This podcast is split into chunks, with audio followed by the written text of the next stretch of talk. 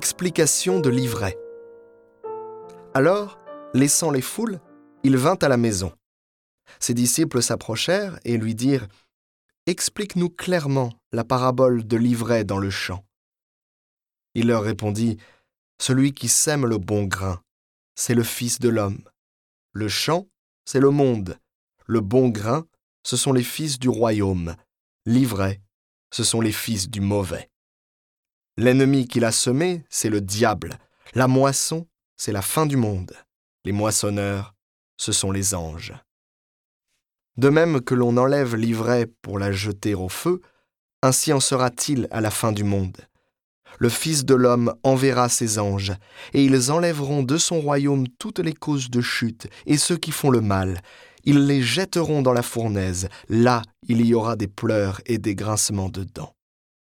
Alors les justes resplendiront comme le soleil dans le royaume de leur Père. Celui qui a des oreilles, qu'il entende